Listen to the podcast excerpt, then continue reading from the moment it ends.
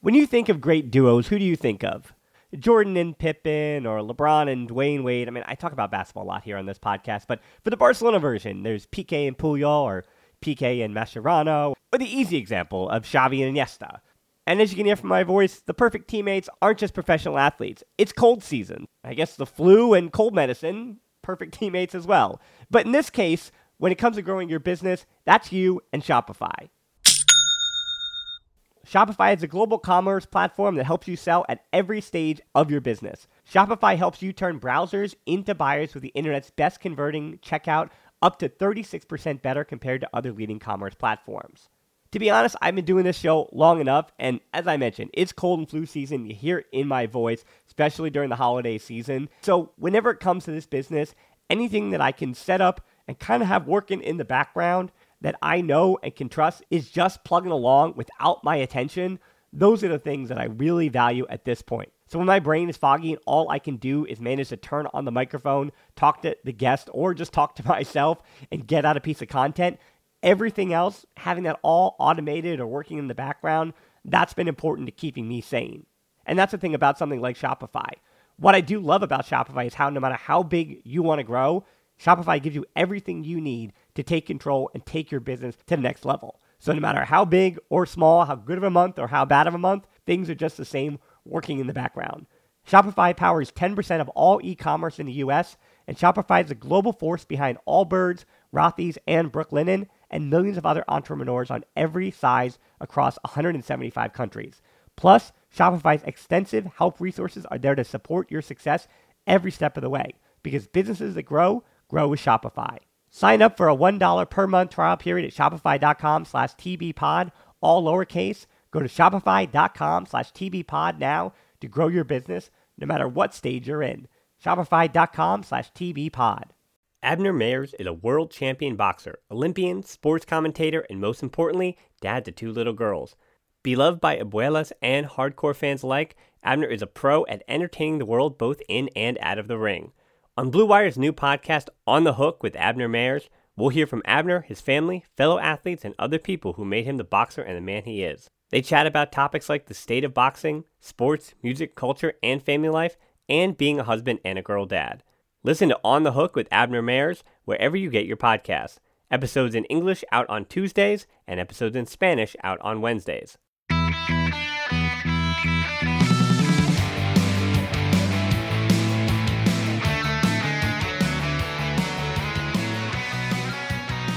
Welcome to episode 222 of the Barcelona Podcast, home to the most influential voices in the FC Barcelona community, brought to you by the Blue Wire Podcast Network. I'm Dan Hilton, and I am not joined by Frances Tomas today, because today, well, there actually is no live recording.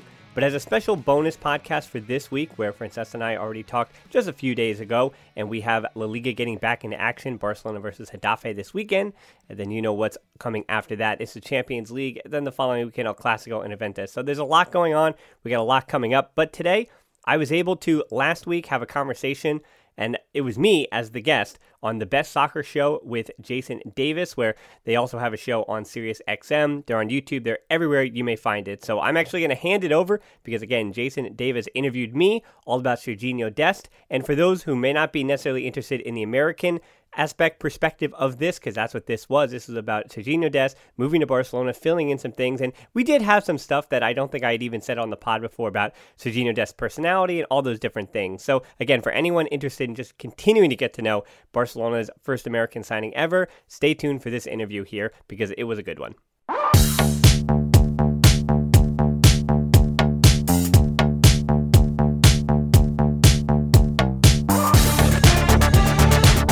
Okay, we're here on the best soccer show from the stands, joined by Dan Hilton from the Barcelona podcast, which you can find at barcablog.com and obviously wherever you get your podcast. Dan, how are you?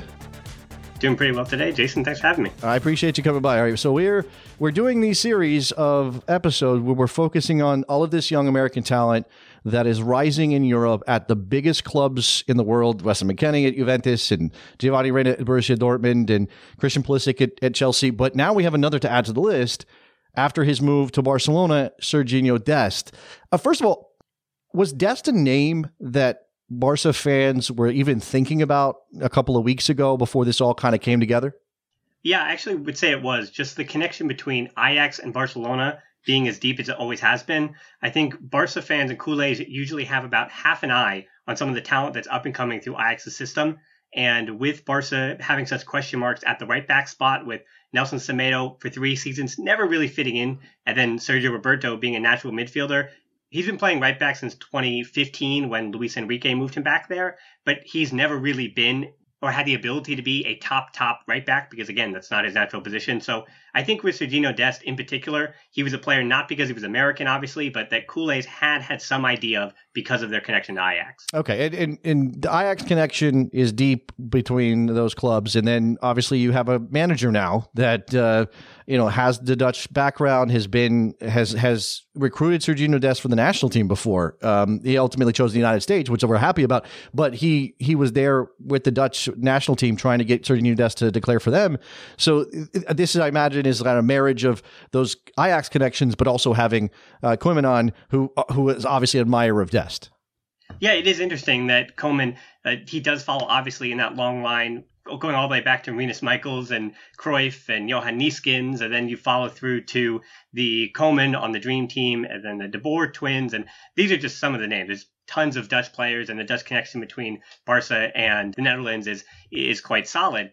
But all that said, you know, bringing in Des to Barcelona from Ajax, you wonder what kind of role that Ronald Koeman actually did have. Now, I'm an American and a Barca fan in in two, and I really believed at the start of both of these things that that Sergiño Dest would originally be a player for the Netherlands just because of how sought he was. And for those who might not know his history, he's been recruited to the U.S. basically from the U17s, and that's where he's been working his way up in the in the U.S. system.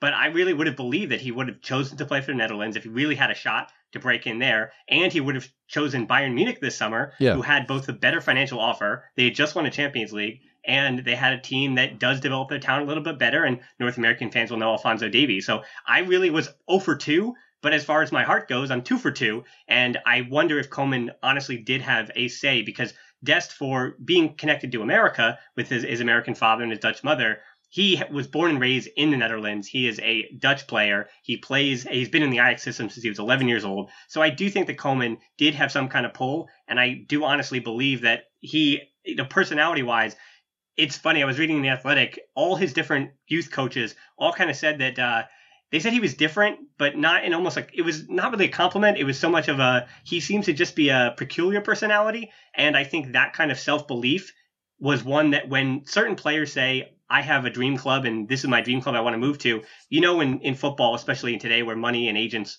you know they rule the roost more than actually listen to a player. Yeah. A lot of people say that's my dream club, but when Dest said my dream club is Barcelona, he was one of those characters and personalities that maybe we should have believed him.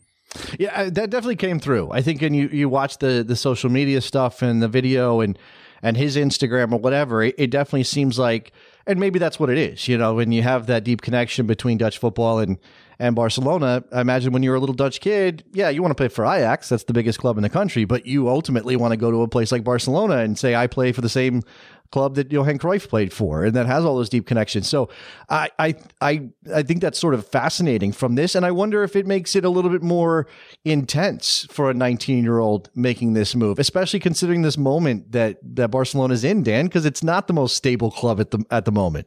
Yeah, I mean that was again the argument as a Culé that if I was Dest and I'm looking at the two sporting projects this summer, I would have picked Bayern Munich, obviously. But for Dest, there are both positives and negatives to the moment that Barca is in right now. We don't need to really talk about Messi here. You can, I, we've been going on and on about that, but with him staying this season, there is a mix of of youthfulness and in the squad, and there is a mix of the old veterans that have been there for a while. That yeah, they know how to lose in the Champions League, but this is also a group of professionals that won a lot of Champions League. That main core of Busquets and Piqué and Messi, and they are still really uh, around to be those mentors. But this squad is so so young. Even I know we're going to talk more about his debut in a second, but even with his debut, he comes on for Jordi Alba, who went off injured, and he's playing on the left side as a left back.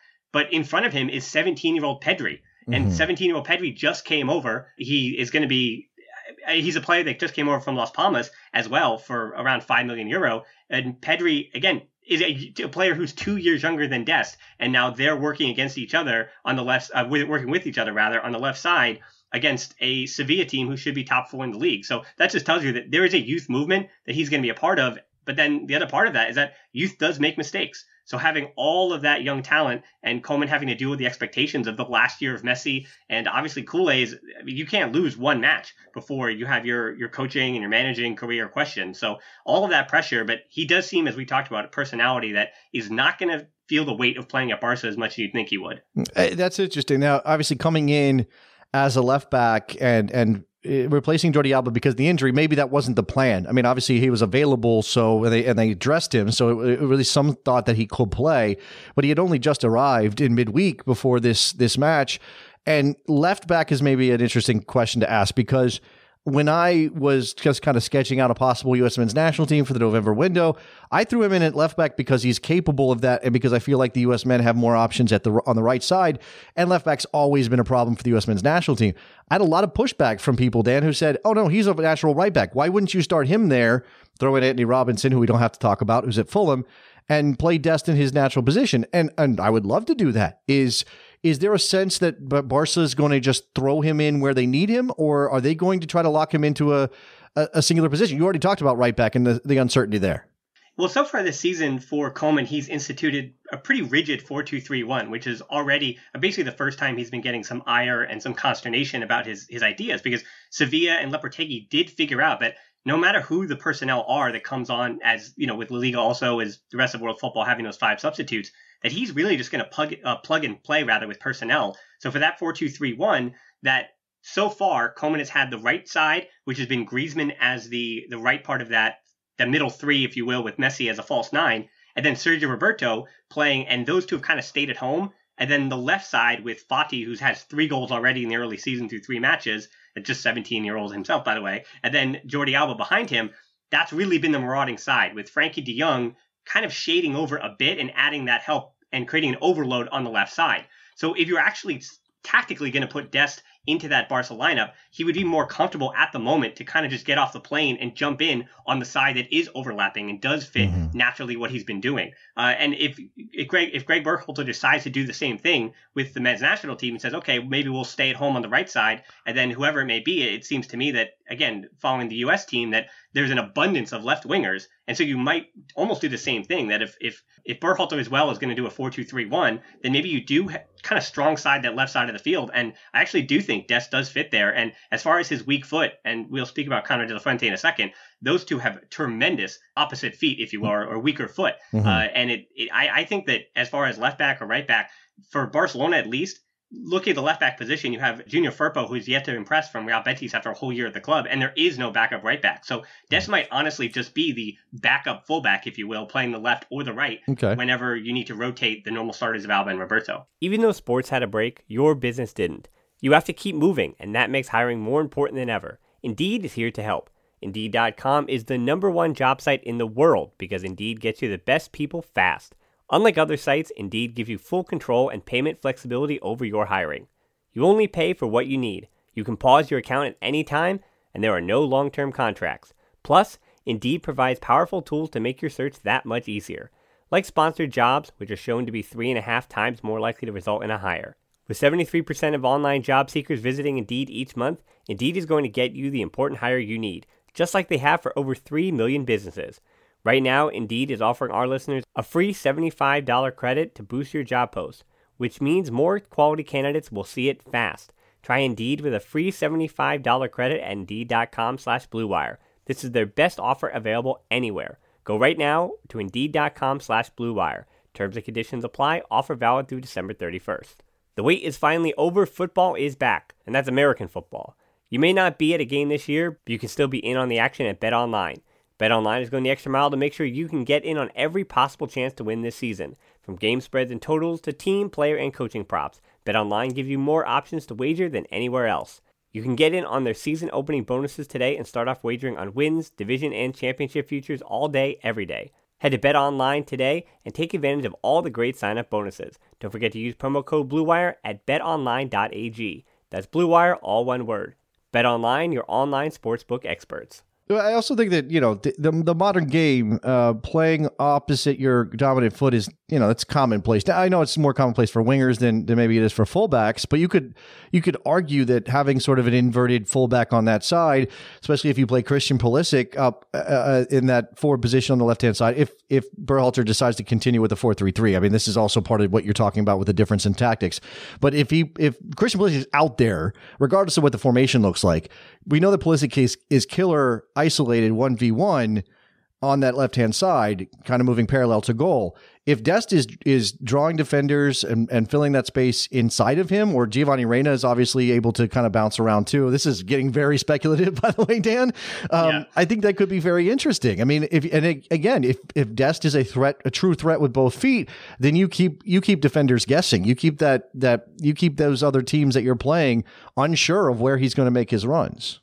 Yeah, certainly. He is electric with the ball at his feet. And the worries for the men's national team and the same ones that Barca fans should have is that defensively, he's still a 19 year old. When you look in the mirror, that's that's what he is. And so defensively, you do have some questions there. But you don't want to create a system that, that works particularly for him. But if you can put him in a position to succeed, which I obviously it's in the best interest of both Koeman and Berhalter to make sure that you have the best wing back who I mean, truly, I mean, and Alba has kind of lost a step. Alba is still much higher than Dest on the depth chart, and you could say the same thing. Roberto is an established professional, and Dest again is still a 19 year old who was the backup. We should say he did get some starts last year for Ajax in place of Mazraoui, who was out for much of the season, but Dest wound up being the number two when all the chips had to be pushed onto the table for Ajax in in their season.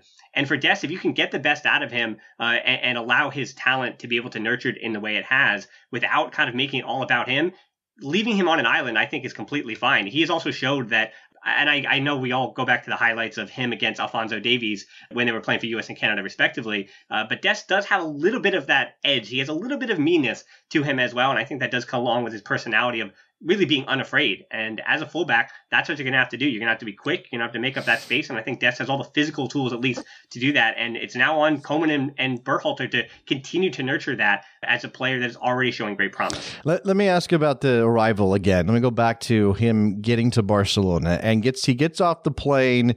He's walking through the terminal. I'm assuming that's what that was. And there's a crush of press and there's and which is great. I mean, obviously indicates that he's a high profile enough signing that there's some interest in him. And I know that again, the moment at Barcelona is part of this. But there's one person with a camera, and I don't want to say journalist because I'm not sure, who says, "Are you the new Dani Alves?" Is that is is that real pressure? Do you think that that's something that uh, I mean, he doesn't seem phased by it, but is that is that where the bar is at Barcelona? You better be Dani Alves if you arrive arrive as a fullback. Yeah, I think it is unfortunate, and this is uh, kind of the plight of being a Barcelona fan in this stage in 2020 because the team has done so well. And I even saw today, I think uh, it was the Ballon d'Or voting, whatever it is. Fr- uh, French football came out with their their list of their all time greatest players, and Dani Alves wasn't even one of the top 10 right backs, which is completely absurd to me because you could make the argument that when Dani Alves played for Sevilla, he played almost as a he played as right back, sure, but he really was an attacking midfielder. He was just so important, arguably the best player in the Liga before he came to Barcelona. And then at Barcelona, he does certainly establish himself. He's the winningest player as far as trophy count in the history of world football. And so obviously, Dani Alves is the peak. He is what any right back who, particularly those who are the overlapping, the marauding type, that's what everyone would aspire to be. So obviously, no player can reach the, the, the likes of Dani Alves. And obviously, you've also heard any player who come from La Masia, who is able to score a few goals when they're 15, 16 years old, becomes the next Lionel Messi, whether they're from uh, Japan or wherever it may be, they wind up getting that that label. So Dest, obviously, the goal and of any player in his position would to be Dani Alves, and he's going to get compared to Dani Alves from day one. It's a toxic situation. That's what it is. Fati, 17, is going to wind up needing to take over the mantle of being the superstar. Jorge Mendes is his agent, so he's going to have to be not the next Messi, but he's going to have to be that next superstar, super superstar, if you will, at Barcelona. And that's again just the price that these young players do pay about mm-hmm. signing up to play at the Camp Nou. That the the lofty expectations are always going to be there. And as I said, uh, Dest has shown us that he might have rubbed a few of those rigid Dutch coaches at the youth international level uh, at the, the wrong way. But that kind of confidence is absolutely 100% necessary to play for the Blaugrana. And then again, the fans, particularly those on the internet, and I think this is a big, as you know too, on, on Twitter, social media, wherever it may be, the, the fans on Twitter are not the same, especially for those in Catalonia, they're just they're different people. They're different fans with different expectations, and sometimes we on the internet kind of forget what the people who are actually around the club and actually at the stadium really think and feel and see from these players. Yeah, that I think that's obviously uh, something to keep in mind here. Um, so he arrives at Barcelona. He turns down Bayern Munich, which certainly is, you know, that uh, it's bound to make Barca fans feel a little bit better about their situation. And he, he was highly rated and he comes in and he's a U.S. international. And, you know, we've already talked a little bit about his background. And I think there is, it's worth pointing out that he's not American made as much he is as he is an American. But what does it mean to have a, a U.S. international at Barcelona? How much, how big of a deal is it? How much do you think the club will actually kind of highlight the fact that he plays for the U.S. men's national team? Yeah, I mean, I think they will. He is the only fifth American player to play in the Liga. It was Kasey Keller, Jozy Altidore, Villarreal, remember Shaq Moore for a brief stint at Levante, and Onyewu back in the day. So th- being the fifth American is a big deal. Being the first one to debut for Barcelona, and again, I'm, I'm biased here as well, but having Konrad de la Fuente, one of his, as we've seen, good friends uh, at that level, will also inject the team with an American flair, sure. But as far as what it will do for American soccer, I, I, spoke about this last week that I think it just raises, continues to raise the ceiling on American soccer as a whole. But when it comes to shirt sales or marketability, I'm not sure how much the club is actually going to lean in, as much as they've already been leaning in. In 2016, they opened an office in New York. They have the Barca Academy, is the biggest one in Arizona. So even uh, the another potentially uh, U.S. or potentially Mexican prospect in Julian Araujo, the LA Galaxy. If I remember right, he had been at the uh, the academy for a while before moving to the Galaxy, and so I think that the uh, the American imprint and what they're trying to do, uh, or sorry, the Barca imprint and what they're trying to do in America, I think has already begun. And so, as I said, Dest, I, I truly believe it, it isn't just a ploy. We've seen that Barcelona, uh, we talk about the issues that they have in terms of some of their transfer business. It's been, I'd say, pretty dastardly for the first the, the last few years. But Dest is clearly a player that was bought for sporting reasons and not just because he's American. But I think the biggest issue that still exists for the Liga in the States winds up being the accessibility uh, as far as TV contracts, as far as coverage, where the uh, I mean whether or not we want to say the Premier League has been hurt with the the the, Pe- the Peacock deal and having to the overload of games there and that subscription service, but NBC being connected to the Premier League and then the Bundesliga being connected to Fox Sports for all that time and now ESPN it just has so much of a better foothold, as well as all those Americans in the Bundesliga, and obviously the connections of English to English speaking uh, yeah. as far as the Premier League. So yeah. the Liga have been a, a, a, league that is still trying to break into the American market, and I think Dest will certainly help that. But I'm not going to say just like with the men's national team, just because we have a golden generation, we still miss the last World Cup. And the same thing goes for Dest. He is merely, I'd say, one of the big dominoes in helping La Liga get more popular in the United States. But you're going to need another generation and a bunch more players and a bunch more marketability and then lead coverage and all those things. That, again, I can't give an easy answer because there's so much nuance yeah. to it and things take time as well. Well, I do think you need a World Cup, right? And then we we've said this about Christian Pulisic too. As as as big of a name as he is in European soccer circles, and and as big as that transfer was from Dortmund to Chelsea and what it means and everything, and and the the, the talent he clearly has, and he can be a game changer for a perception of American players and maybe be the, the, the, player who breaks through in the United States into mainstream stardom in a way that no soccer player has that's that was you know that's from here. Um, you need a World Cup because that's what Americans pay attention to, right? They don't pay attention to World Cup qualifiers or the Gold Cup or the Nations League, whatever that is, they pay attention to a World Cup. So we have to wait until November of 2022 for Des to be on that stage and knock on wood the US makes it in order for him to sort of become, oh, there's an American at Barcelona. Let's pay attention to Barcelona. Yeah, I think it is where you kind of care about a league, and it's what I always tell people that you got to just find a league or find a team and watch that team, and you put your focus there. So for La Liga, and I think uh, unfortunately in America, it just doesn't get the credit as a league that it does. But uh, even Getafe, which is a team that you might see in the Europa League, they've been making it, but they're a defensive team. But if you put Getafe up against, I, I'm off the top of my head, I'm just trying to think of a defensive team like a, a, Burnley, if you will, in the Premier League. Getafe plays just as well as Burnley. It's almost a similar system. Yet you look at the American audience and what we and the way we perceive Burnley, we would never put them together. But Getafe is again a Europa League side that plays a very similar brand of, of soccer, and you can enjoy them in the same way. I mean, if that's what you're into, but you know, Getafe is antithetical to what I, I enjoy about most about the about the game. But yeah, there are so many teams in the Liga that wind up having quality and wind up having top players and it just doesn't get the same attention. And I think that is a little bit unfortunate. Yeah, I mean, it's it's uh, there is a, there is an obviously, and you know this. There's a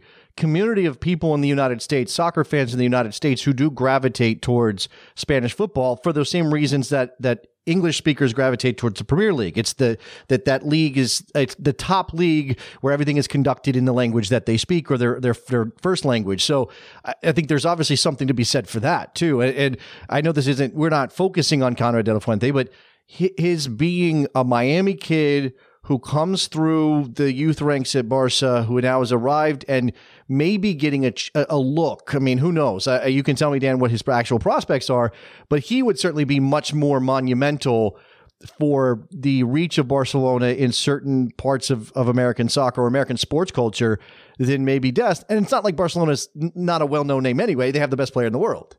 Right. I mean, I saw there was a study done in 2018 that Barcelona, as far as foreign clubs, has the most name recognition and the most soccer fans of America are aware of FC Barcelona. And on the point of Konrad Del Fuente, sure. I mean, I have to also mention that uh, for your listeners who I, I think he was kind of in the background and say, well, he's still in uh, La Masia or he's trying to break into Barca B, and he was in that list of wingers with Yanez yeah. and uh, th- that kind of ilk of players who uh, is, is, kind of breaking through in the next one in line. Now, I, I know Lainez has scored at the international level already, but for uh, De La Fuente, I mean, I saw him as many did at the U20 World Cup. I followed that up by watching him in the UEFA Youth League, and he was a player that I was a little worried about his weak foot. I was a little worried about his decision making in the final third where he had this ability to obviously on the left wing with with his right foot to go at go at defenders one on one. He could win those battles or get to the the goal line, but then what would happen next? And we saw that at the U20 World Cup, where you know I, I obviously is a big fan of not obviously, but I'm a big fan of Tab Ramos. But De La Fuente's decision making even at that stage was worrisome. And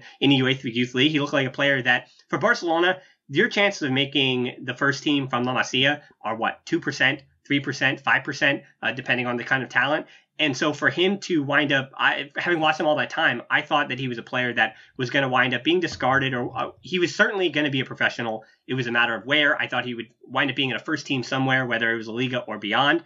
But now to see his last year, where he has just I mean, his weak foot has gotten better. His decision making has gotten so much better. In the Barca B, they they wound up sticking in the third division, but they had a playoff to, to make the second division, which they wound up losing in the final. But De La Fuente was arguably their best player on that run to the uh, Segunda Division B final. And I really like the fact that Koeman has been very honest and saying what he likes about him.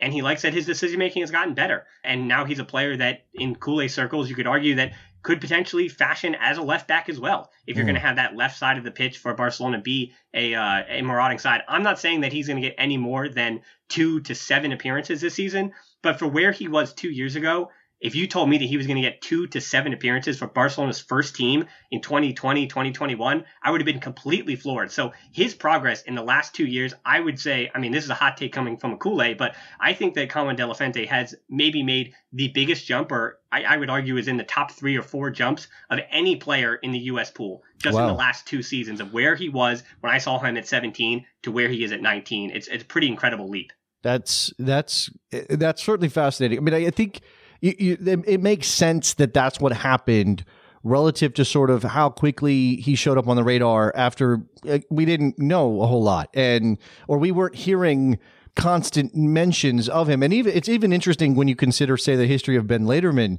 at La Masia, Dan, because I remember lots and lots of talk about this kid from California, 12 years old or whatever, going to Barcelona. And my policy at the time was, well, I'm not going to really talk about a kid who is still a kid and it also, you know, still a ways off from being a full professional. But if he shows up as a full professional, okay, let's talk about him.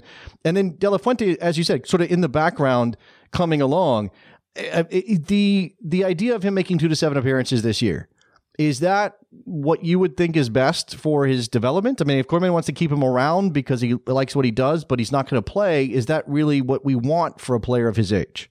Uh, yeah, well, I think the first point uh, to answer that is actually answering it through the lens of, of Lederman. Is that when, when Lederman went to Barcelona, I mean, midfield, when it comes to La Masia, is the most contentious and most difficult spot on the field to break through.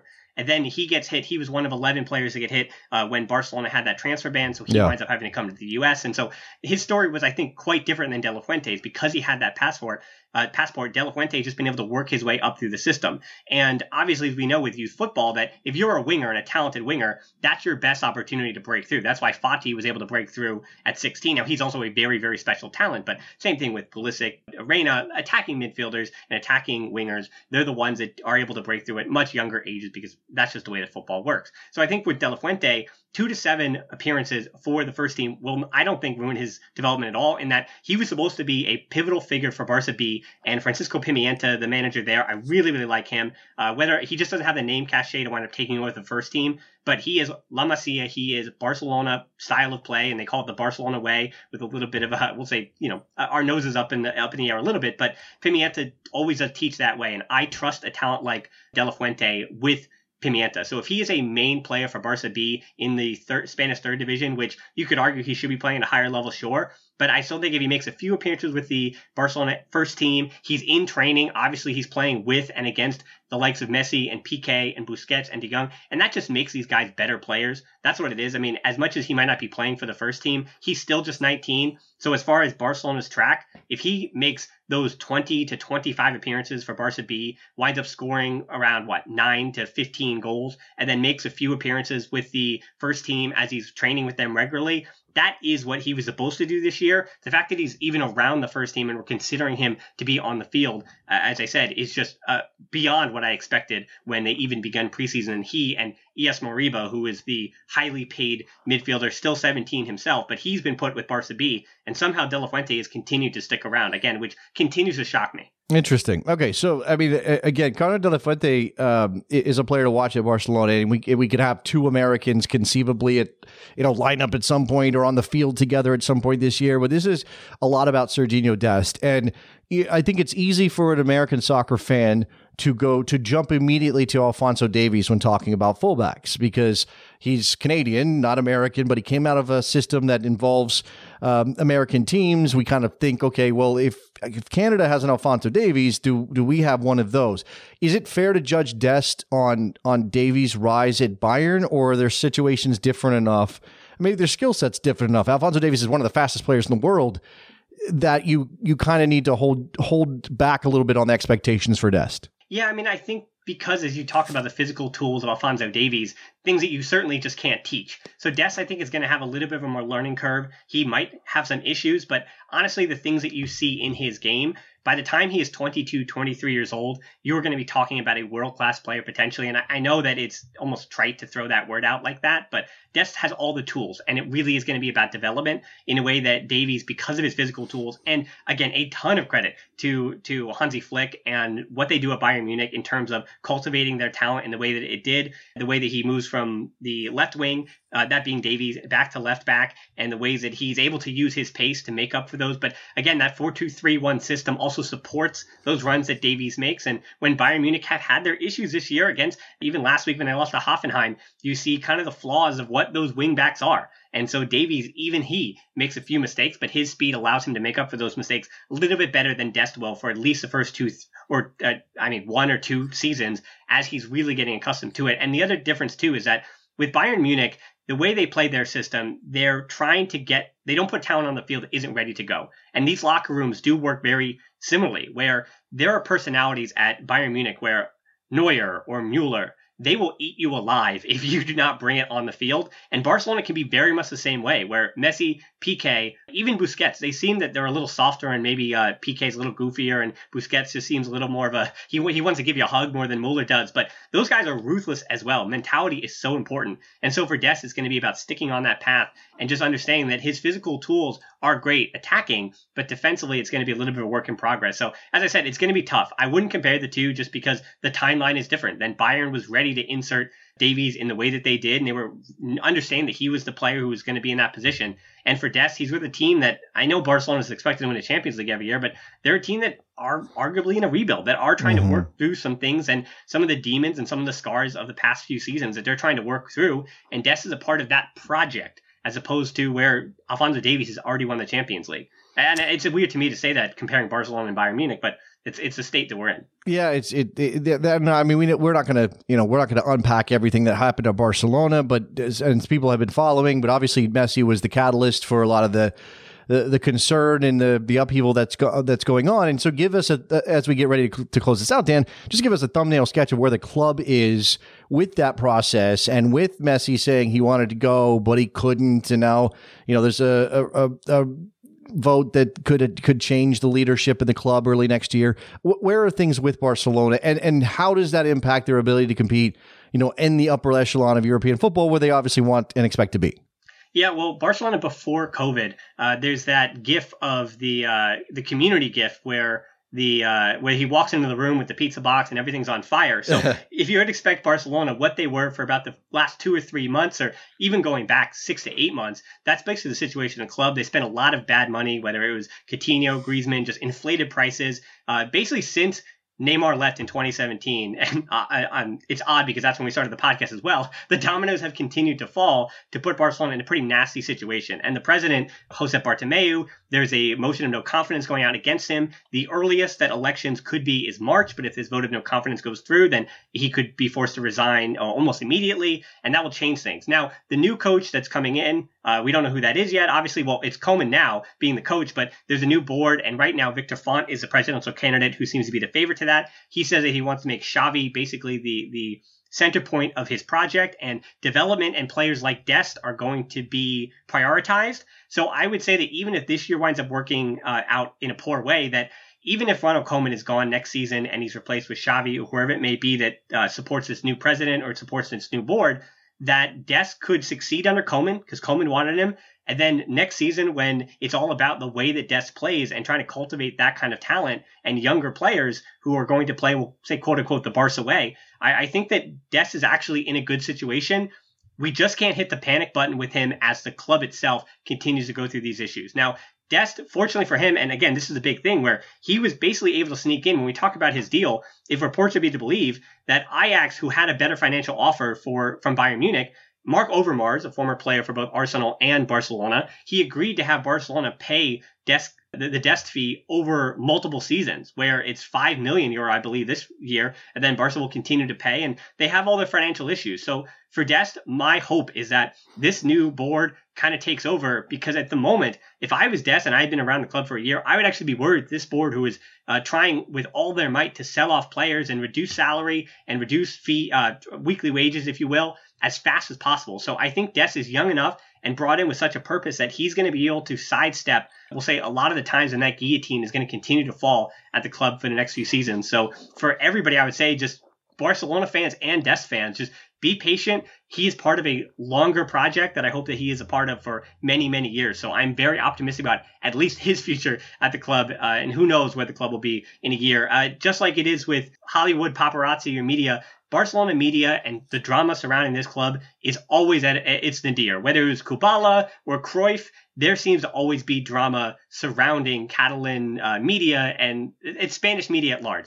If we think that English media and American media is knee jerk, you have no idea. Yeah. Spanish media, it's constant. It is every hour on the hour, and that's what we're going to deal with. And we're going to find out if Des is two minutes late till training, then we're going to find out some kind of secret conspiracy about him and just expect those stories to come and then ignore them because it just means he had a bad performance. And this is just a reaction to that. So I would say be patient, be calm, and same thing with the U.S. We miss a World Cup, but take a breath. Everything is going to be okay.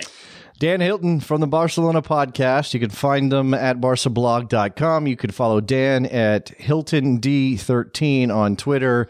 Dan, thanks for jumping on and, and talking Sergiño Dest in Barcelona with me. Thanks a lot, Jason. Great work here. Really good show. Thanks for listening to From the Stands for the best soccer show. Thanks to Dan Hilton from the Barcelona podcast for coming by and giving us his thoughts on Sergiño Dest and a little sprinkling of Konrad de la Fuente, who I have discovered wants to be called just Konrad. That's fantastic. The Best Soccer Show will be back on Monday morning with a brand new episode. If you want to listen live to us record that episode, maybe give us a call, throw in your thoughts. You can listen on Sunday nights on our YouTube channel. Go search for The Best Soccer Show. And while you're searching for things, go find us on your favorite podcast app or podcast catcher and give us a rating and review, especially on Apple Podcasts. It helps us out a lot, gets us a few more people paying attention to the fact the best soccer show is back. Thank you to everybody who's supporting us already. If you want some extra content, we throw out some extras every week, and we have a Slack for all of our besties. Go to patreon.com slash JD and the Rod in order to join up. Again, thank you very much to Dan Hilton. Thank you for listening. Thanks to the Rodius, I guess. And I'll talk to you guys next week.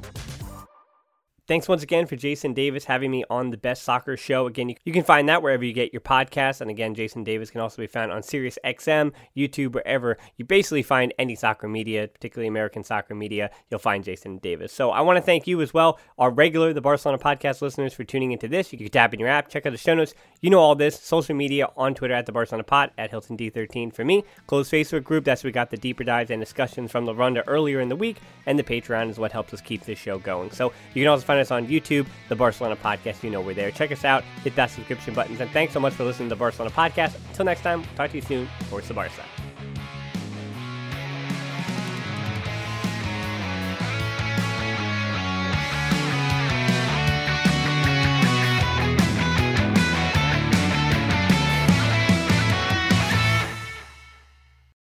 This is the story of the one.